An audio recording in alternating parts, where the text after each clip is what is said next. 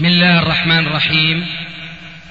الحمد لله والصلاة والسلام على رسول الله، أما بعد، فهذا أحد أشرطة سلسلة الهدى والنور من الدروس العلمية والفتاوى الشرعية لشيخنا المحدث العلامة محمد ناصر الدين الألباني حفظه الله ونفع به الجميع. قام بتسجيلها والتأليف بينها محمد بن احمد أبو ليلة الأثري. إخوة الإيمان، والآن مع الشريط السابع والعشرين بعد المئة السابعة على واحد. تم تسجيل هذا المجلس في التاسع والعشرين من شوال ألف وأربعمئة وثلاثة عشر هجري، الموافق الثاني والعشرين من الشهر الرابع ألف وتسعمئة وثلاثة وتسعين ميلادي. طيب، مين عنده سؤال الآن؟ تفضل. شيخنا، طبعا ذكرتم أن المنهج الصحيح موجود في القرآن والسنة، وقواعد المنهج طبعا معلومة لدينا، فهم الكتاب والسنة عن فهم الصحابة وما إلى ذلك. فيعني وكلنا يعلم أنكم قد يعني بذلتم جهد جهدكم في يعني سبيل إقامة قواعد هذا المنهج، ولست أنا أشهد أو غيري، ولكن السلسلة الصحيحة تشهد والسلسلة الضعيفة ورواه الغليل وما إلى ذلك من الكتب التي كان هدفها تصفية الدين مما علق به من الشواذ من بدع ومنكرات وأحاديث ضعيفة ومنكرة. فالسؤال شيخنا، يعني طبعا على سبيل ضرب المثل، مثلا الإمام ابن حجر في كتابه فتح الباري في شرح أحاديث صحيح البخاري كانت له بعض الزلات في مجال العقيدة، ونبه عليها شيخنا عبد العزيز بن باز في تعليقاته. فالسؤال طبعا هو في زلاته هذه يعني خفق في فهم الصحابة، فكانت له زلات في مجال العقيدة. فسؤالي، هل يخرج من المنهج أو يعني زلاته في الاعتقاد تنفي عنه كونه عن المنهج الصحيح؟ هذا السؤال شيخنا. إذا كنا متذكرين جميعا أن كل بني آدم خطاء، وأن خير الخطائين التوابون، وأن العصمة ليست لأحد بعد رسول الله صلى الله عليه وآله وسلم، فلا غرابة في أن يخطئ من كان إماما في دعوة الحق. فإذا أخطأ في مسألة أو أخرى أو أخرى في مسألتين أو ثلاث أو أكثر، فذلك لا يخرجه عن دعوة الحق إذا تبناها إذا تبناها. فالحافظ ابن حجر كالإمام النووي وغيره ممن أخطأوا في بعض المسائل العقدية كما يقولون اليوم، فذلك لا يخرجهم عن كونهم من أهل السنة والجماعة، لأن العبرة بما يغلب على الإنسان من فكر صحيح أو عمل صالح. متى يكون المسلم صالحا؟ هل يشترط في أن يكون صالحا أن لا يقع منه أي ذنب أو معصية؟ الجواب لا، بل من طبيعة الإنسان أن يقع منه الذنب والمعصية مرارا وتكرارا. فمتى يكون العبد صالحا؟ إذا غلب خيره شره، وصلاحه ضلاله، وهكذا. كذلك تماما يقال في المسائل العلمية، سواء كانت هذه المسائل العلمية مسائل عقدية أو فقهية. فإذا كان هذا العالم يغلب عليه العلم الصحيح فهو الناجي. أما أن له زلة أو زلات في الفقه أو في العقيدة، فهذا لا يخرجه عما غلب عليه من العقيدة الصحيحة. فابن حجر ما ما ذكرت مما له تلك الزلات، فلا يعني مع ذلك أنه لا ينبغي أن نستفيد من كتابه، وألا نترحم عليه، وألا نحشره في زمرة علماء المسلمين المتمسكين بالكتاب والسنة. كل إنسان يخطئ، ولا مجال من الخطأ، لأن الله عز وجل حينما خلق ملائكة وخلق بشرا فقد قدر على هؤلاء البشر أن يخطئوا رغم أنوفهم كما قال عليه الصلاة والسلام. حديثان مهمان جدا، ولكن حذاري أن يفهم فهما خاطئا. الحديث الأول قال عليه الصلاة والسلام: كتب على ابن آدم حظه من الزنا، كتب على ابن آدم حظه من الزنا فهو مدركه لا محالة، فهو مدركه لا محالة.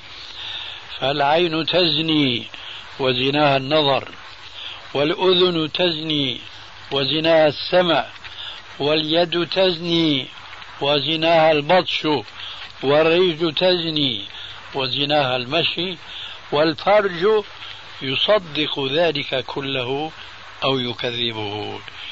الشاهد من هذا الحديث فهو مدركه لا محالة، أي لا يمكن أن يتخلص. لماذا؟ لأنه إنسان ليس ملكا. الحديث الآخر وهو الأهم قال عليه الصلاة والسلام: لو لم تذنبوا لذهب الله بكم ولجاء بقوم يذنبون فيستغفرون الله فيغفر لهم. لو لم تذنبوا لذهب الله بكم ولجاء بقوم يحلون محلكم ويذنبون بخلافكم، فهل أنتم لا تذنبون؟ هذا قضاء الله وقدره، لا بد لجنس البشر من أن يقع في الخطأ الذي لا يحبه الله، لكن هذا الخطأ قد يكون من الصغائر من اللمم، وقد يكون من الكبائر، فسواء كان هذا أو هذا فهذا أمر لا بد منه. ولكن هل معنى الحديث لو لم تذنبوا لذهب الله بكم ولجاء بقوم يذنبون فيستغفرون الله فيغفر لهم، هل معنى الحديث ومغزى الحديث الحض على الذنوب وارتكاب المعاصي؟ الجواب لا. المقصود من الحديث تماما عاقبته، يذنبون فيستغفرون الله فيغفر لهم.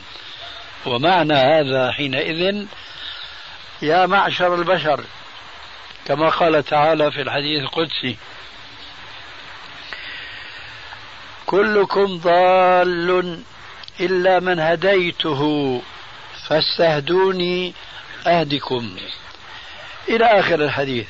الشاهد أن حديث لو لم تذنبوا الهدف منه: أيها البشر، ما دام أنكم فطرتم على المعصية فلا تتكلوا عليها، وإنما أتبعوها بالمغفرة بالاستغفار حتى تعقبها المغفرة، لأن الله عز وجل يقول: إن الحسنات يذهبن السيئات ذلك ذكرى للذاكرين. إذا كان إذن هذه طبيعة البشر أن يخطئوا في مخالفة النص قصدا وهي الذنوب، وأن يخال وأن يخطئوا في مقال في مخالفة النص لا قصدا وإنما لسوء فهم، فلا مؤاخذة في ذلك. المؤاخذة متى تكون؟ إذا أقيمت الحجة على إنسان، سواء كانت الحجة في مسألة عقدية فكرية أو كانت الحجة في مسألة فقهية، ثم عاند وأصر على خطئه، فهنا تكون المؤاخذة. والعكس لا، أي إذا إنسان وقع في خطأ عقدي لكنه هو كان حريصا على معرفة الصواب في تلك العقيدة لكنه لم يوفق إلى ذلك، ولو أقيمت الحجة عليه لرجع إلى الصواب، فلا مؤاخذة عليه. لذلك هذا الكلام في الحقيقة يجرنا إلى مسألة من تلك المسائل المنهجية التي يجب أن نعرفها. فإن بعض العلماء وبخاصة الكتاب اليوم يخطئون في هذه المسألة. كثيرا ما تقرؤون أو تسمعون أن الخطأ في الفهم يغتر في الفروع وليس في الأصول. هذا خطأ. الخطأ يغتفر مطلقا سواء كان في الفروع أو كان في الأصول، لأنه عدم المؤاخذة من الله عز وجل لعباده هو عدم وجود قصد المخالفة من هذا العبد لربه. فإذا وجدت المخالفة سواء كانت المخالفة في العقيدة أو في الحكم في الفقه ولم يكن القصد هو العناد والمكابرة والجحد فلا مؤاخذة في ذلك. فالتفريق بين الأصول والفروع، بين العقيدة والفقه في مسألة عدم المؤاخذة بالخطأ في الفروع والمؤاخذة في الأصول، هذا التفريق لا أصل له. هذا التفريق يشبه تماما التفريق البدعي الآخر، وهو أنه يجب الأخذ بحديث الآحاد في الفروع ولا يؤخذ بحديث الآحاد في الأصول. هذا خطأ وهذا خطأ. أروي لكم الآن حديثا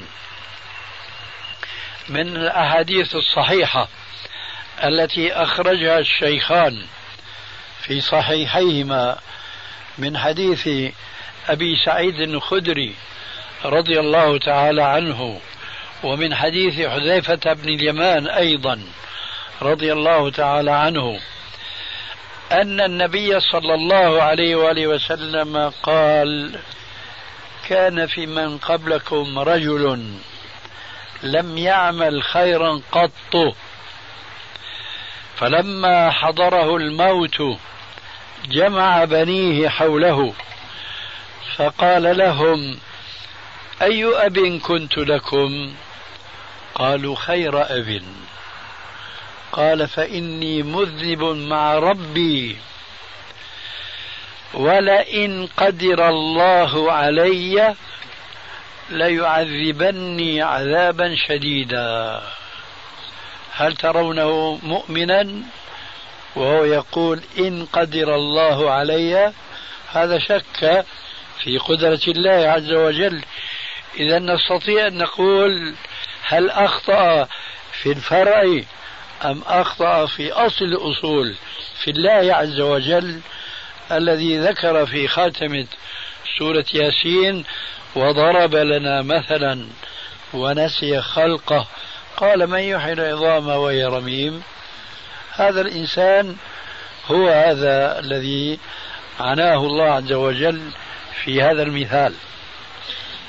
قال هذا الرجل: ولئن قدر الله علي ليعذبني عذابا شديدا، يعترف بأنه كان مخطئا مع ربه، وأن الله عز وجل إذا عذبه يكون عادلا لأنه كان مخطئا معه، فللخلاص من عذابه دار في ذهني مخرج مخلص، فأوصى بوصية في علمي وفي اعتقادي لم يقع مثلها في الدنيا من غير هذا الإنسان. قال: فإذا أنا مت فحرقوني بالنار، ثم خذوا رمادي فذروا نصفه في البحر ونصفه في الريح، فحرقوه بالنار وأخذوا رماده، وهالريح يهوج فذروه في الريح، والنصف الثاني في البحر. لماذا فعل هذا الرجل هذه الفعلة؟ ظن أنه يضل عن ربه، وأن الله عز وجل ليس بقادر على أن يقول له كن بشرا سويا، لكن الله عز وجل فعل ذلك به. فلما مات وذروا رماده في الريح وفي البحر قال الله له كن فلانا، فكان بشرا سويا. قال له، هنا الشاهد، قال له أي عبدي ما حملك على ما فعلت؟ قال يا ربي خشيتك، أنا خفت منك. قال اذهب فقد غفرت لك. هذا الحديث وقد عرفتم أنه من صحاح الأحاديث في البخاري ومسلم، وعن صحابيين جليلين أبي سعيد الخدري وحذيفة بن اليمان. هذا الحديث من مخصصات عموم قوله تعالى إن الله لا يغفر أن يشرك به ويغفر ما دون ذلك لمن يشاء. ها في هذا الحديث قد غفر الله لهذا الجاني على نفسه بوصيته الجائرة. لكن هنا لا بد لي من وقفة، وهذا من العلم الذي نحن بحاجة إليه باعتبارنا أننا ندعو الناس إلى الكتاب والسنة. هذا الذي أوصى بهذه الوصية الجائرة هل هو كافر أم مشرك؟ الآن أنا أوجه هذا السؤال وما أريد أن أسمع صوتا، لكن أرى يدا رفعت. من كان عنده جواب عن هذا السؤال يرفع يده. هذا الذي أوصى بهذه الوصية الجائرة هل هو كافر أم مشرك؟ تفضل. كافر. تفضل. لا كافر ولا مشرك. تفضل. تفضل. ليس الكافر ولا مشرك، لأن الله عز وجل لا يغفر الشرك، والله عز وجل غفر له. نعم. هو مؤمن ولولا ذلك ما غفر له. آه مع الأسف ما سمعنا جوابا صحيحا. الذي أنكر قدرة الله عز وجل على إعادته بشرا كما كان هذا كافر بلا شك، لأن هذا هو الذي ذكرناكم بخاتمة سورة ياسين، وضرب لنا مثلا ونسي خلقه قال من يحيي العظام وهي رميم، هو جعل نفسه رميما سلفا، يعني ما صبر حتى يدفن ويصير جسمه رميما ترابا، وإنما عجل على نفسه بتلك الوصية الجارية الجائرة فجعل نفسه رمادا. لا شك أن هذا كفر، لكن كنت أتمنى أن أسمع الجواب الصحيح، ومن أجل هذا أنا وقفت هذه الوقفة معكم من باب التذكير أو التعليم. هذا الرجل كفر وهذا الرجل أشرك، ولولا أنه أشرك ما جاز لي أن أقول إن آية إن الله لا يغفر أن يشرك به، قلنا أن هذه الآية مخصصة بمثل هذه الحادثة، أي إن بعض الشرك يغفر، هذا معنى الآية إن الله لا يغفر أن يشرك به. ليست الآية على عمومها وشمولها، فبعض الشرك يغفر، وأنا الآن ذكرت لكم نوعا، أذكر لكم نوعا آخر وهذا ستعرفونه، لأنكم تسمعون بأن أهل الفترة غير معذبين، أليس كذلك؟ أهل الفترة غير معذبين. طيب هل تقولون إنهم كانوا غير مشركين؟ كانوا مشركين، لكنهم لا يعذبون. لماذا؟ لأن حجة الله لم تقم عليهم، أي لم تبلغهم دعوة رسول. وأنا أتكلم بصورة عامة عن أهل الفترة، لا أعني الذين بعث إليهم الرسول، لكن بقاعدة عامة أهل الفترة الذين لم تبلغهم دعوة رسول ولو كانوا مشركين فهم لا يعذبون، لا يعذبون على شركهم. لماذا؟ لأن الحجة لم تصلهم. فهنا في هذه القصة هذا رجل بالنسبة للفكرة القائمة أن الشرك أخص من الكفر والكفر أعم من الشرك، بمعنى كل من أشرك فقد كفر وليس كل من كفر أشرك. هذا هو الفقه القائم في أذهان الناس إلا قليلا منهم. أوضح ذلك بمثال. رجل يشهد أن لا إله إلا الله وأن محمد رسول الله ويصلي ويصوم إلى آخره، لكنه أنكر آية من القرآن، هذا كفر أم لم يكفر؟ كفر. هل أشرك؟ ما أشرك، لا، الصواب أشرك. كل كافر مشرك وكل مشرك كافر، لا فرق بين اللفظين إطلاقا. هذه الحقيقة التي جرني إلى بيانها حديث ذلك الجائر في وصيته، إنه كفر إنه أشرك، كل من كفر فقد أشرك، ومن أشرك فقد كفر، لا إشكال في ذلك. والدليل على هذا